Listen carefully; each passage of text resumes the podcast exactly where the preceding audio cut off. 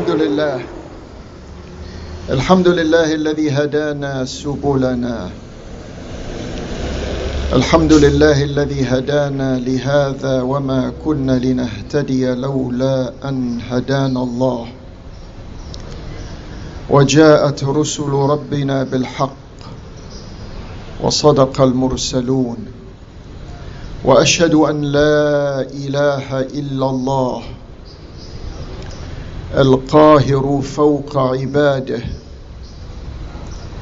إذا قضى أمرا فإنما يقول له كن فيكون. وأشهد أن حبيبنا وعزيزنا محمدا صلى الله عليه وآله وسلم عبده ورسوله. وما كان الله ليعذبهم وانت فيهم وما كان الله معذبهم وهم يستغفرون.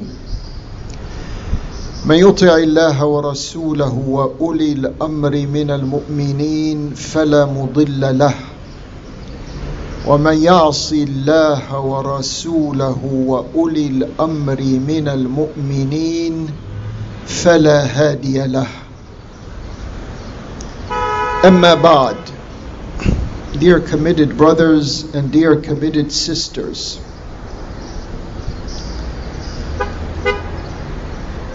we began this khutbah late so we're going to have to and it's a very hot day out here so we're going to have to try to abbreviate some of the uh, the meanings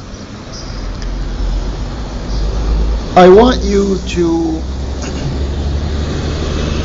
pay close attention to some of the reference that is going to be made in Surah Al Kahf to some of the developments in our time.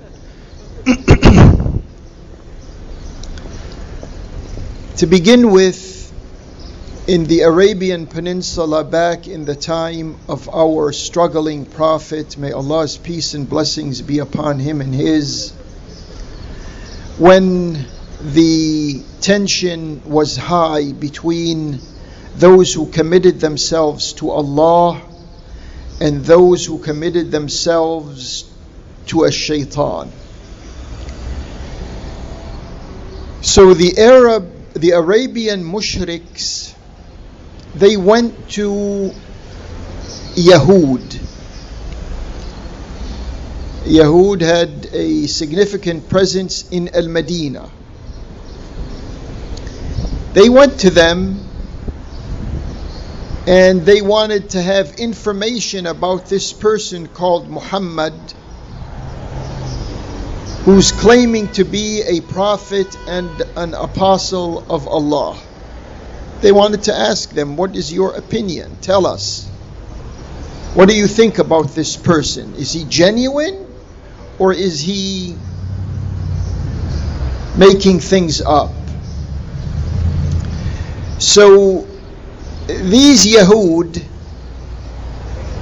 they told the mushriks, go and ask Muhammad these questions. Ask him about individuals, youth, young persons who had disappeared in a cave and ask him about this worldwide traveler who had gone to the ends of the world and ask him about a ruh the soul of man so in basically Yahud and that doesn't translate to Jew because some people they want to impose their understanding on what we say. So basically, what Yahud were saying to the mushriks of Mecca, ask him about Ahl al-Kahf, Ashab al-Kahf, Fityat al-Kahf. Ask him, can you have, do you have information about this incident? And ask him about what we are to be apprised with, Dhil Qarnayn. And the the chronicle of Dhil Qarnayn is mentioned in Surah Al Kahf. And ask him about the Ruh. What is it, this soul that all human beings are have? What is it? Tell us, what is it? Obviously, these are questions that come from people who have scriptural history. And they thought by communicating, these Yahud, by communicating through the mushriks, that they are going to expose Allah's Prophet as a fake. So these individual uh, notice here that there was communication and understanding and an inferiority superiority relationship between Yahud and the Arabian mushriks. Notice this. So they came, the mushriks were programmed by Yahud, just like it's happening today. I don't want to break from history and bring you to today. Use your common sense and use the information you have. So these mushriks, they came to the Prophet and they said, Okay, if you are a prophet, we have some questions for you. Answer these questions. So they asked him about Ashab al Kahf. They asked him about Dhil Qarnayn and they asked him about Ar-Ruh. And the Prophet is a prophet. وَمَا يَنطِقُ عَنِ الْهَوَى الصادق الأمين He listened and he said, I don't know. I have to, if these are legitimate questions, I have to wait for an answer to be revealed to me by Allah.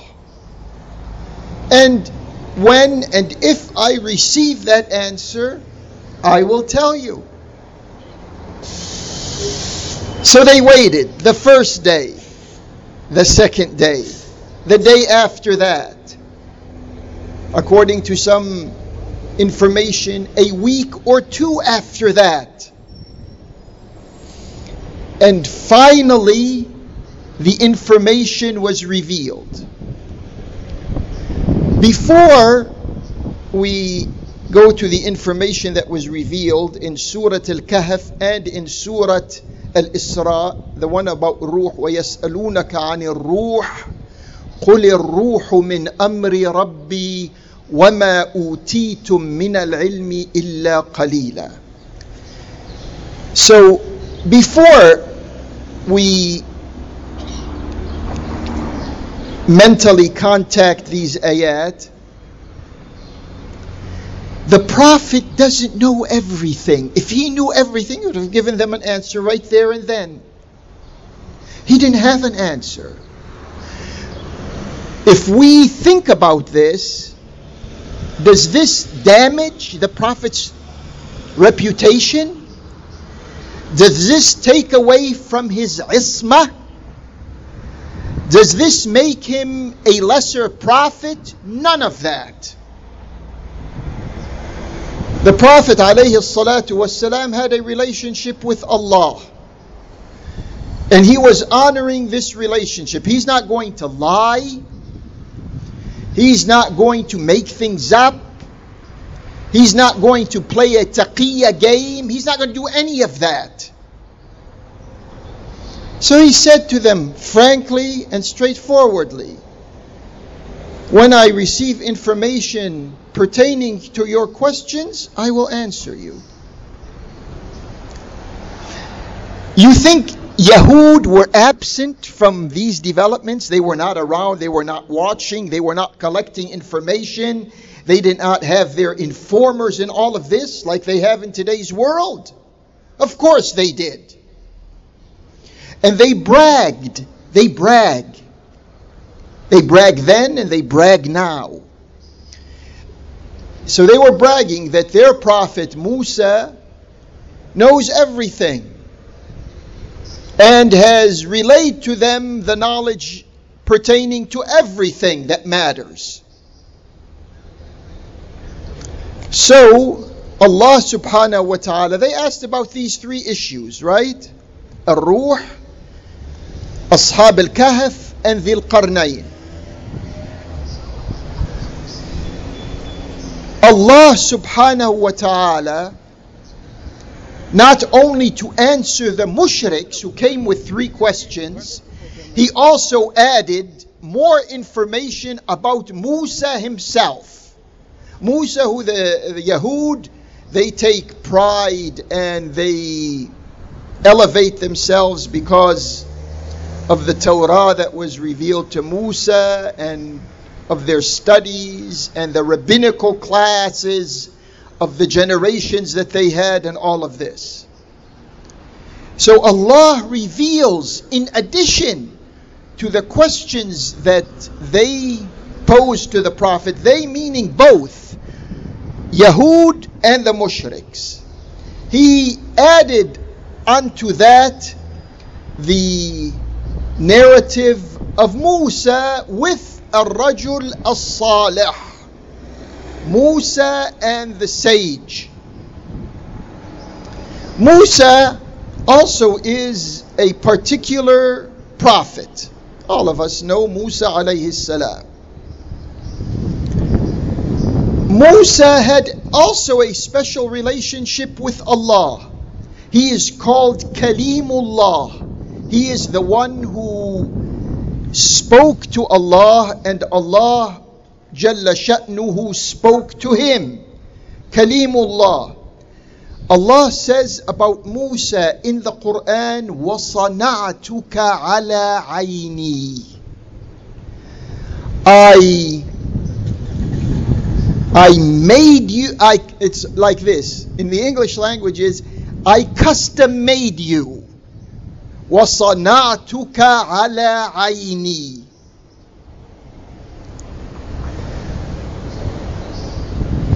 But Musa had his own feature and his own character.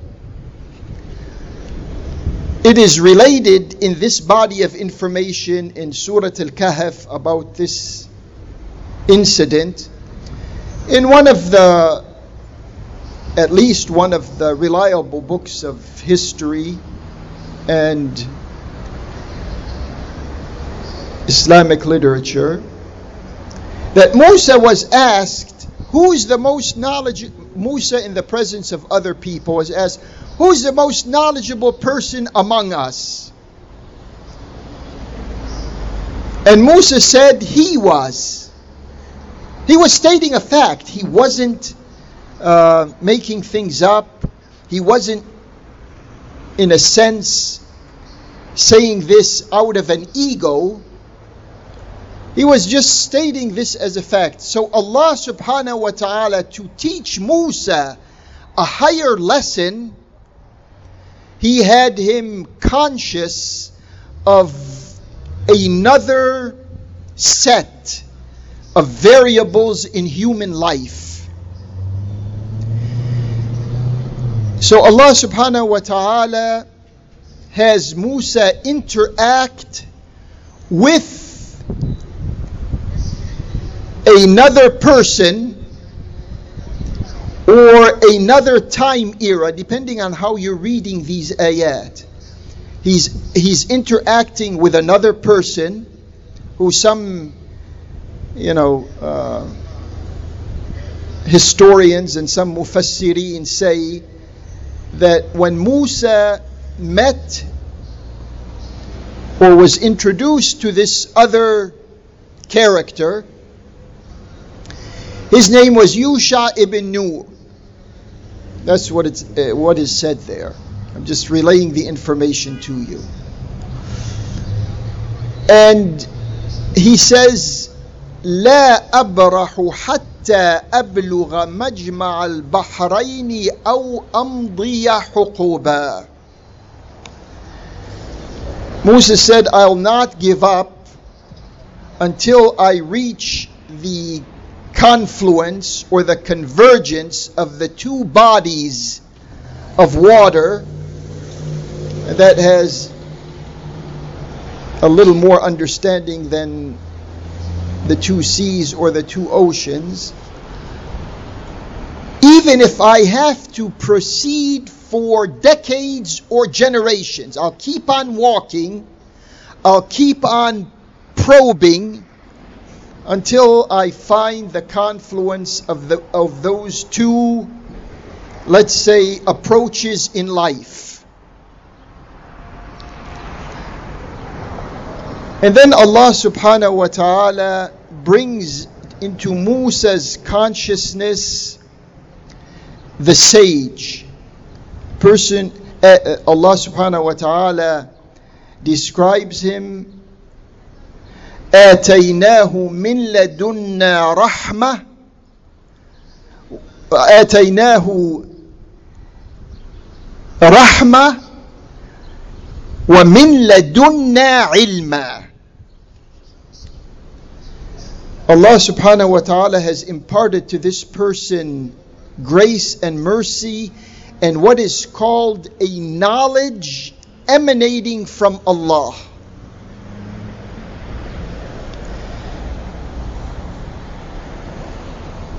In today's world, now I will transition into today's world. In today's world, we have one feature that is predominant in the decision making process. And that feature is what Musa was to learn and unlearn.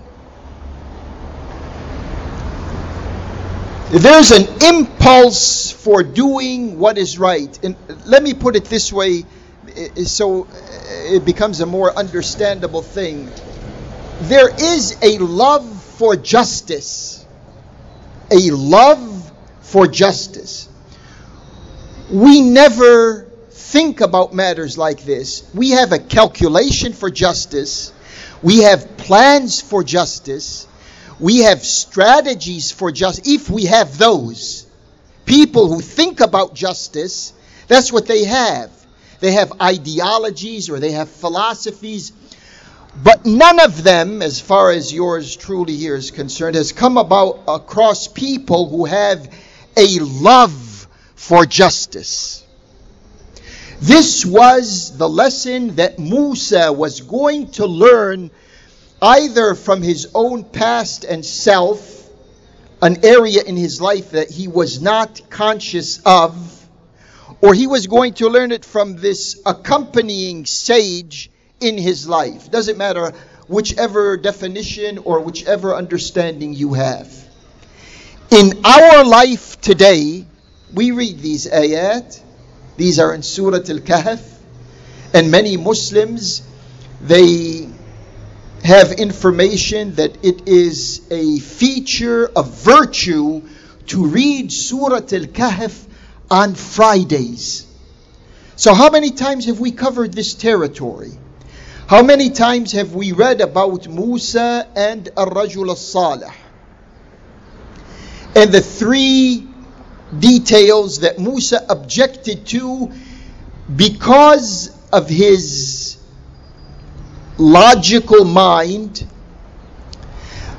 but rediscovered because of his love for justice. How many of us take a look at today's world? There's a lot of things happening in today's world. I will try to cover some of them in the following khutbah. How many of us are in love with justice so that we can see these issues around us not through the calculating mind alone, The calculating mind is required, but it's not everything. It's the not, it's not the do all and be all. There's something besides that. And that lesson that is besides that is what Musa alayhi salam learned. Now, what do you think the effect of that should have been on Bani Israel and Yahud in the Arabian Peninsula when the ayat were revealed? Now, I told you the mushriks came to the Prophet and they asked him about three subjects. And the Prophet remained, I don't know, 10 days, 14 days, a little more, a little less, until Allah Jalla wa ala revealed to him the information. And he came to them, the same people, he said, This is the answer to your questions. Those 14 days, let's say they were 14 days, that time period should have been enough for them to rethink themselves and to reevaluate Muhammad himself. Because if he was a person making things up, he could have just given them some type of information in that same session, in that same day. He didn't. Because he was honest, he was truthful. And when the information came, they should have submitted themselves to Allah and accepted the Prophet.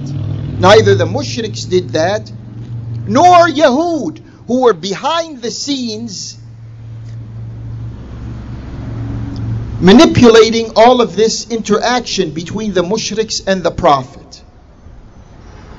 In today's world, when we see what is happening around us, it should be enough, at least the information that Allah subhanahu wa ta'ala has given us should be enough for us to break out of the log jam that the materialistic world tries to frame us in. Just like they tried to frame the Prophet by giving him questions that he could not find an immediate answer for, but eventually answered them.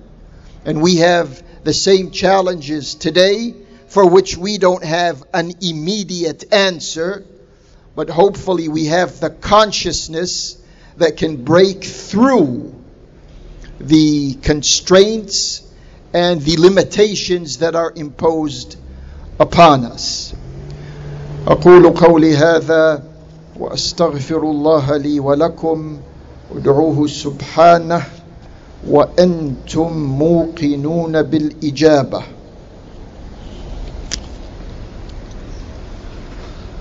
الحمد لله الذي هدى وصلى الله وسلم على سيدنا المصطفى وعلى اله وصحبه اولي النهى واولي التقى One other thing that belongs to the previous khutbah is the prophets of Allah are not carbon copies of each other. Each one of them had different sets of circumstances that they were in.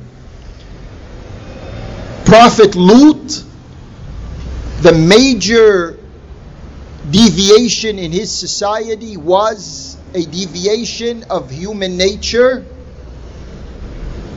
what is called homosexuality.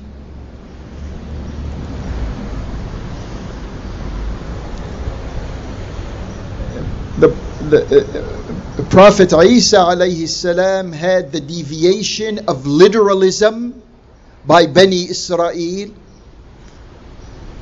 The rabbinical class was in that time the final say on all things pertaining to God.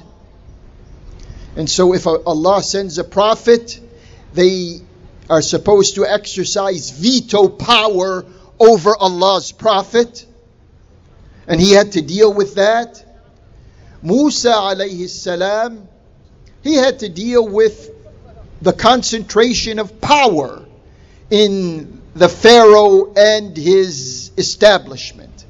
And Musa had his feature, as far as that is concerned, as a, as a prophet, which once, just like the, the silence of Muhammad sallallahu alayhi wa alihi wasallam. His silence when the mushriks came to him and asked him those questions and he didn't have an answer for a couple of weeks, that didn't damage his ismah. That didn't damage his credibility. That didn't do away with his meritorious status. No. I don't know why some people can't they can't understand this. The same thing with Prophet Musa.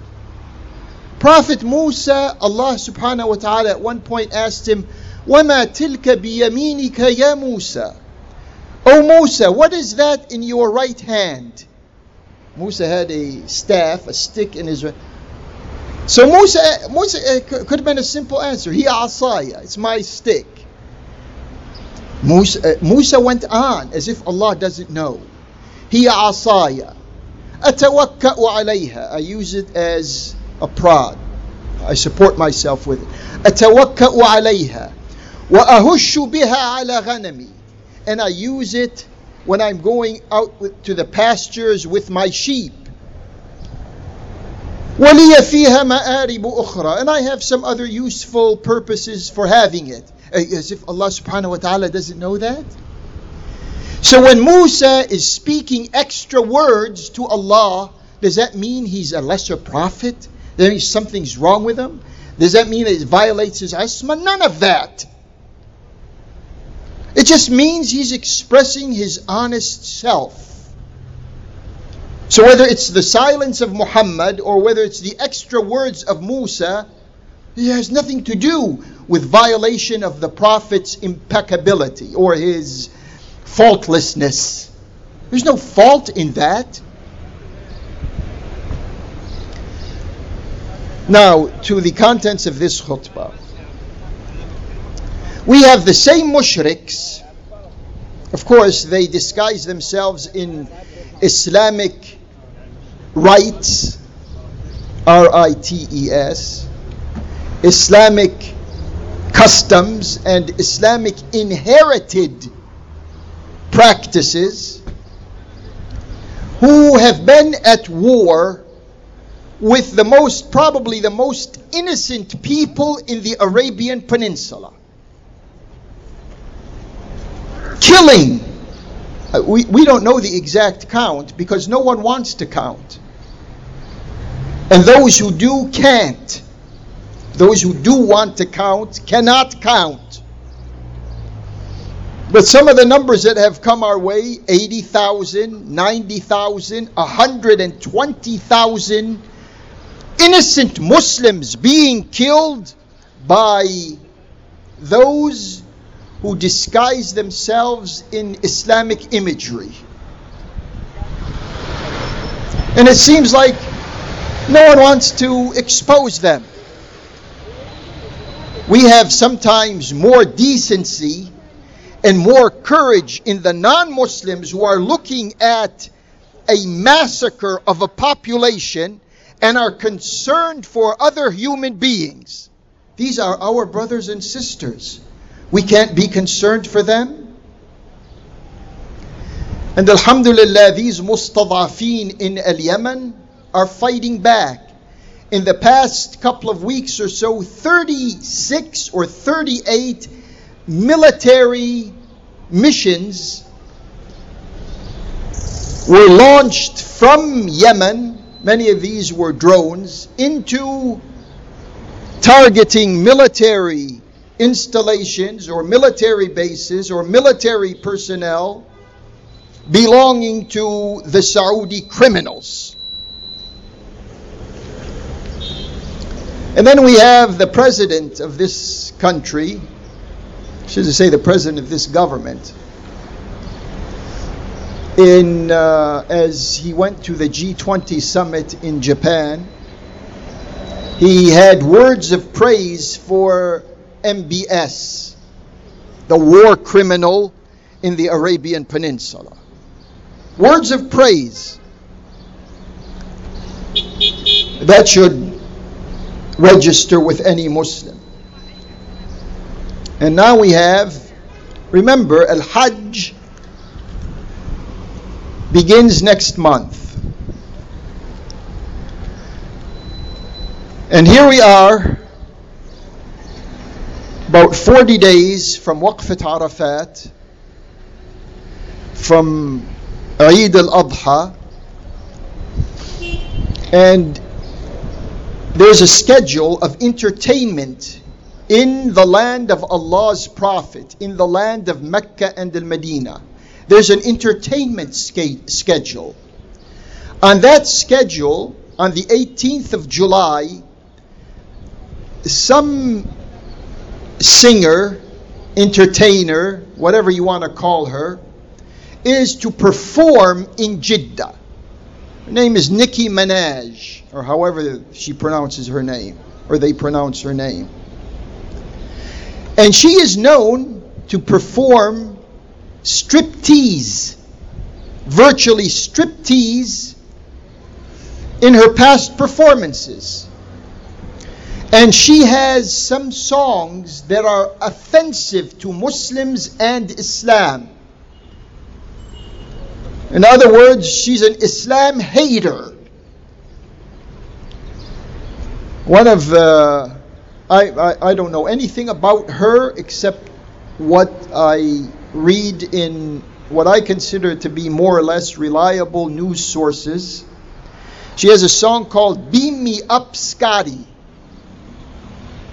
And in there, there are offensive words that are used that every Muslim should consider her presence in the land of Allah, in the land of His Prophet, in the land of Al Anbiya, in the Holy Land, to be a direct assault on what every Muslim stands for.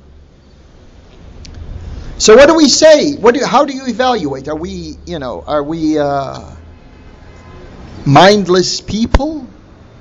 We're, we're, we're supposed to uh, tell ourselves, oh, nothing is happening, everything is normal. No, nothing, nothing is normal. إن الذي subhanahu wa ta'ala says إن الذين يحبون أن تشيع الفاحشة في الذين آمنوا أولئك لهم عذاب في الدنيا والآخرة. والله يعلم وأنتم لا تعلمون.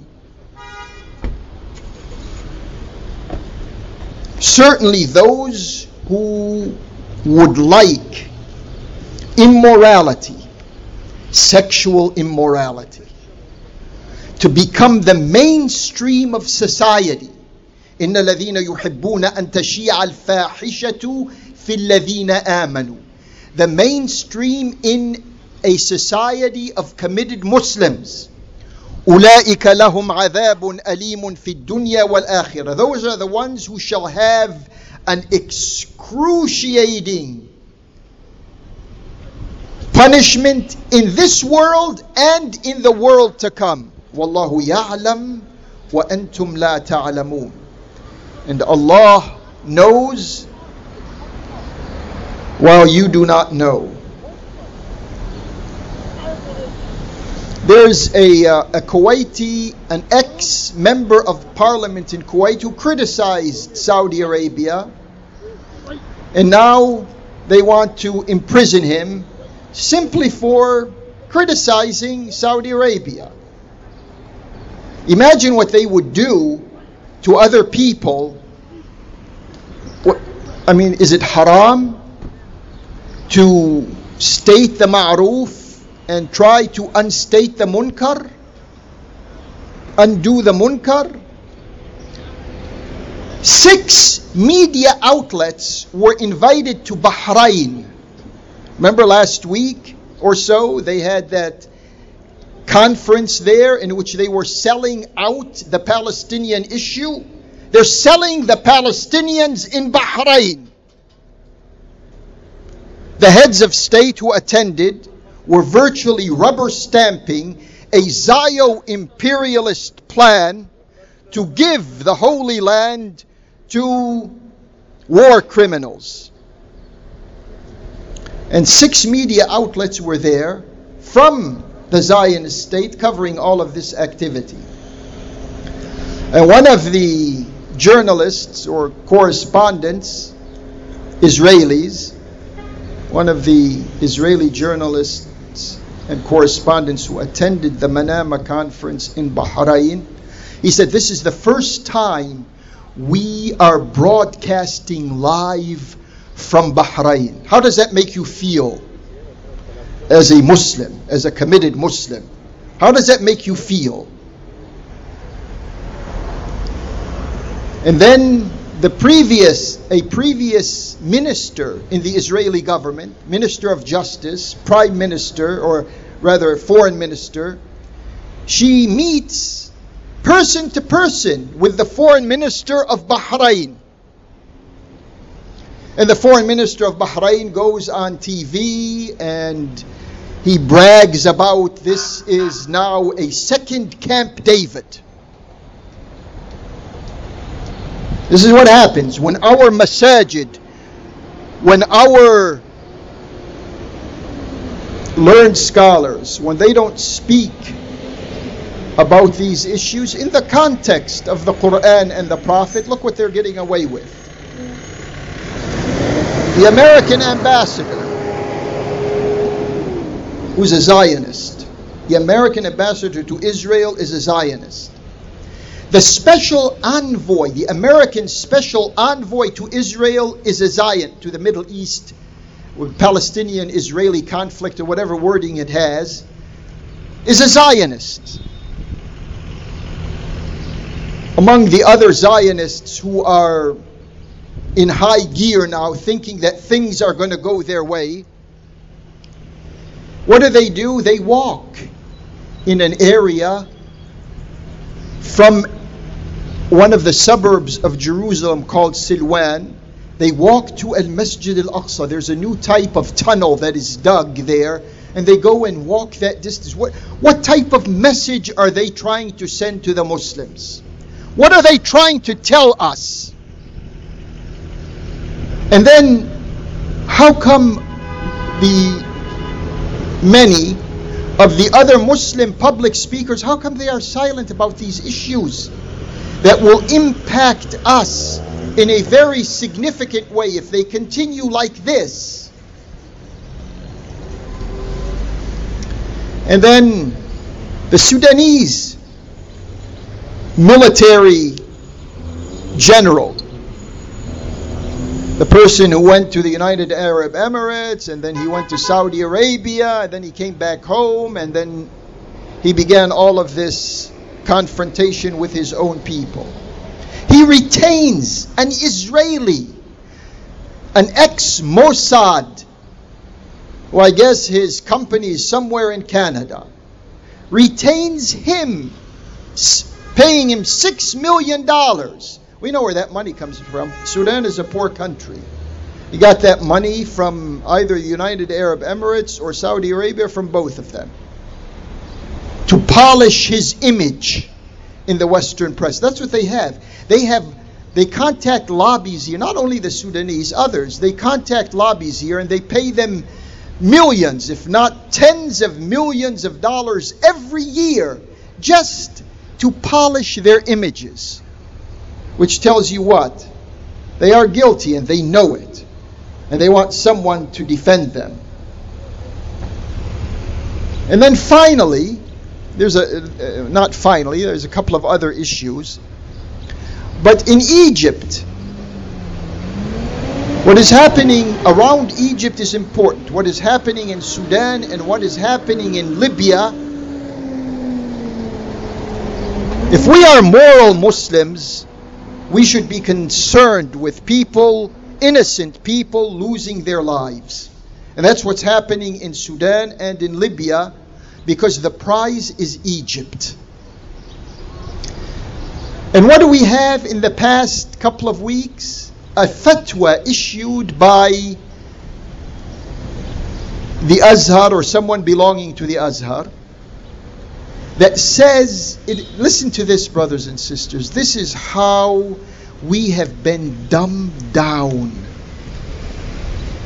It comes out with a fatwa saying it is permissible to drink a malt beverage or what some people call beer if the percentage of alcohol in that beverage is less than 0.002%.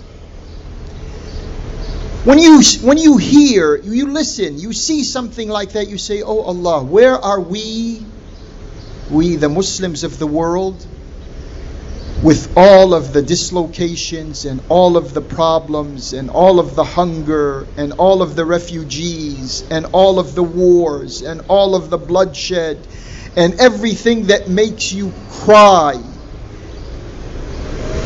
And then they come out as if this is the number one issue on everyone's mind. They want to deal with an issue like this. Oh Allah, help us. Help us. We need help. And then another very important development, I'll try to end with this. Another very important development is riots breaking out in Palestine, in Israeli colonized Palestine. What happened? A few days ago,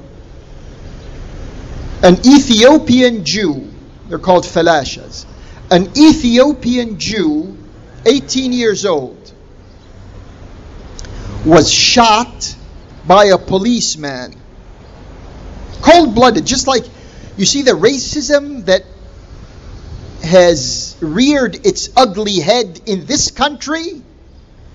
Well, it has its equivalents in Europe and in the Holy Land. So, when news got circulated around that an innocent person was killed, all of a sudden riots broke out. I think it's in the area of Haifa, one of the districts there. Broke out, burning police cars. The police reinforcing themselves on horses, on horseback, with ammunition and charging against those who took issue with this fatal shooting of an innocent person. Ask yourself why. Last January, a same thing, ha- a similar thing happened. Another Ethiopian Jew was killed and was was killed. And you remember the incident years ago when the hospitals in that racist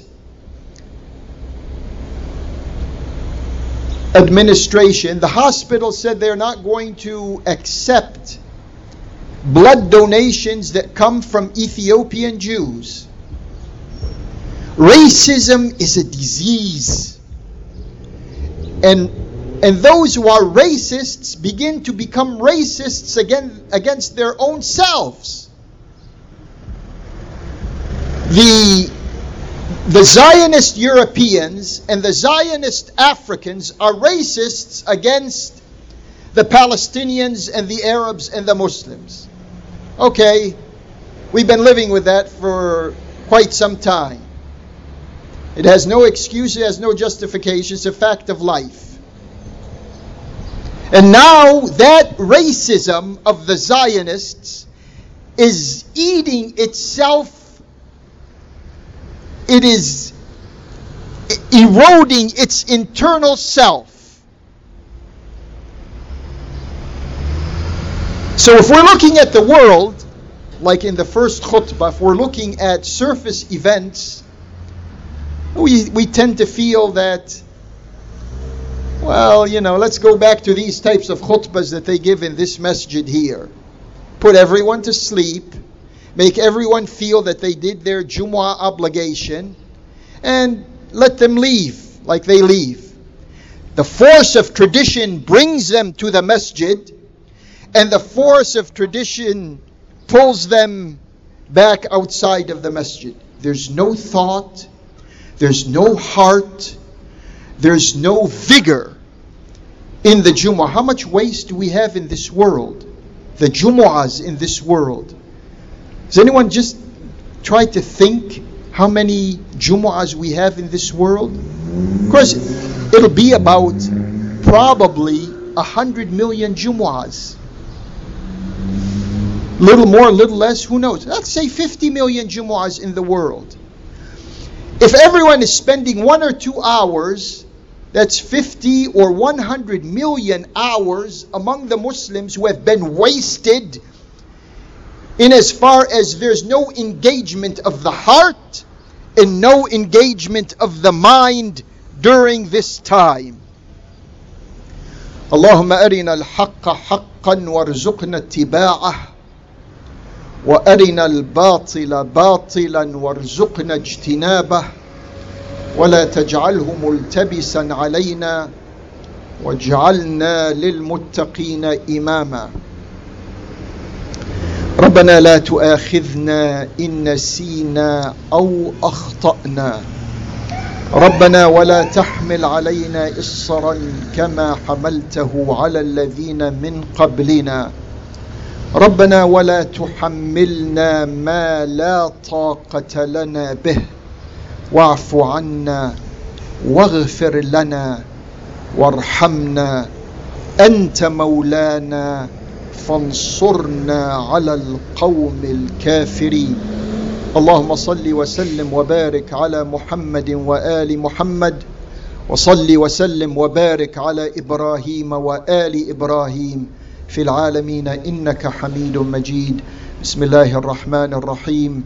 والعصر إن الإنسان لفي خسر إلا الذين آمنوا وعملوا الصالحات وتواصوا بالحق وتواصوا بالصبر ومن أظلم ممن منع مساجد الله أن يذكر فيها اسمه وسعى في خرابها أولئك ما كان لهم أن يدخلوها إلا خائفين لهم في الدنيا خزي ولهم في الآخرة عذاب عظيم وأقم الصلاة إن الصلاة كانت على المؤمنين كتابا موقوتا.